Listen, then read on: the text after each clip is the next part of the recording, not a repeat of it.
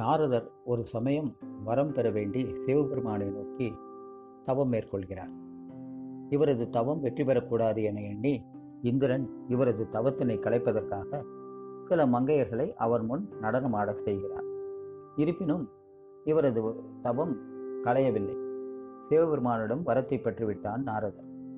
இது தானாக பெற்ற வெற்றி என நினைத்து நாரதர் ஆனந்தத்தில் திளைத்தார். இதனை பிரம்மாவிடம் சொல்லி பெருமை பெற்றுக்கொண்டார் பிரம்மாவிற்கு தெரியும் இது சிவபெருமானின் அருளினால்தான் இவனுக்கு கிடைத்தது என. ஆனால் இதனை நாரதர் ஏற்றுக்கொள்வதாய் இல்லை. ஆனந்தத்துடன் இதனை தெரிவிக்க வைகுண்டம் நோக்கி மகாவிஷ்ணுவிடம் சென்றார் நாரதர். சிவபெருமானின் அருளினால்தான் நாரதர் இந்த வரத்தை பெற்றார் என மகாவிஷ்ணுவிற்கும் தெரியும். ஆகையால் நாரதருக்கு இதனை ஒரு பாடமாக புகட்ட நினைத்தார். நாரதரை நோக்கி மகாவிஷ்ணு வந்து நாரதா பூலோகத்தில் அம்பரீஷ் மகாராஜாவின் மகள் ஸ்ரீமதிக்கு சுயமரம் ஏற்பாடு உள்ளதாகும். இந்த விஷயம் உனக்கு தெரியுமா? என்றார். அப்படியா? நான் சுயம்பரத்தில் கலந்து கொள்ள ஆசைப்படுகிறேன். உடனே நான் புறப்படுகிறேன் என சொல்லி பூலோகம் நோக்கி கிளம்பினார் அம்பரீஷ் மகாராஜா இல்லம் நோக்கி செல்கிறார். சிறிதும் தாமதிக்காமல் நான் தங்களது மகள் ஸ்ரீமதியை திருமணம் செய்து கொள்ள ஆசைப்படுகிறேன் என சொல்ல உடனே அம்பரீஷ் மகாராஜாவோ என்னுடைய மகள் சாக்ஷாத் பரந்தாமணியை மணமுடிக்க விரும்புகிறாள் என்றார். அதற்கு நாரதரோ என்னை பார்த்தவுடன் அவளது பிடிவாதம் இருந்த இடம் இருந்த இடம் தெரியாமல் போய்விடும் என கூறி மீண்டும் நாளை வருவதாக கிளம்புகிறார். மகாவிஷ்ணுவை தரிசிக்க வைகுண்டம் நோக்கி புறப்பட்டார் நாரதர். எங்கே ஸ்ரீமதியை காணவில்லை? தாங்கள் மட்டும் வந்திருக்கிறீர்கள்? என கேட்டதற்கு தாங்கள் எனக்கு ஒரு வரம் தர வேண்டும். நானா உங்களுக்கா? என்ன வரம் வேண்டும் நாரதா? என கேட்டார்.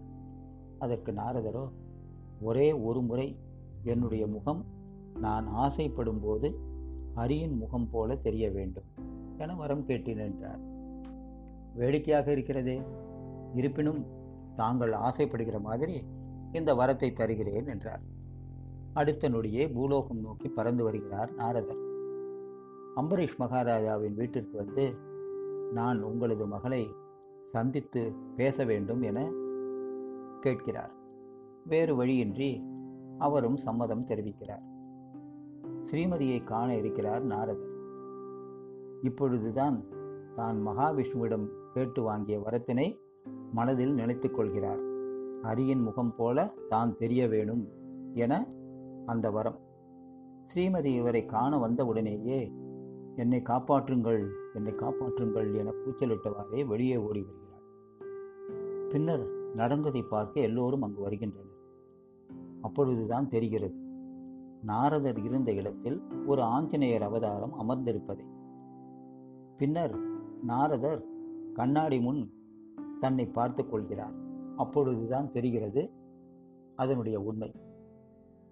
நாரதர் கோபத்துடன் மகாவிஷ்ணுவை பார்க்க வைகுண்டம் செல்கிறார். அங்கே ஸ்ரீமதி மகாவிஷ்ணுவுடன் மணக்கோலத்தில் அமர்ந்திருப்பதை பார்க்கிறார் நாரதர். தன்னை ஏமாற்றி விட்டதாக கோபப்படுகிறார். நாரதர் நாரதரே தாங்கள் கேட்டபடிதானே? அரியன் முகம்தானே இதுவும்? என விளக்கமளிக்கிறார் மகாவிஷ்ணு. உம்மை சபிப்பது மூலம்தான் என்னுடைய கோபம் தனியும் என்கிறார் நாரதர்.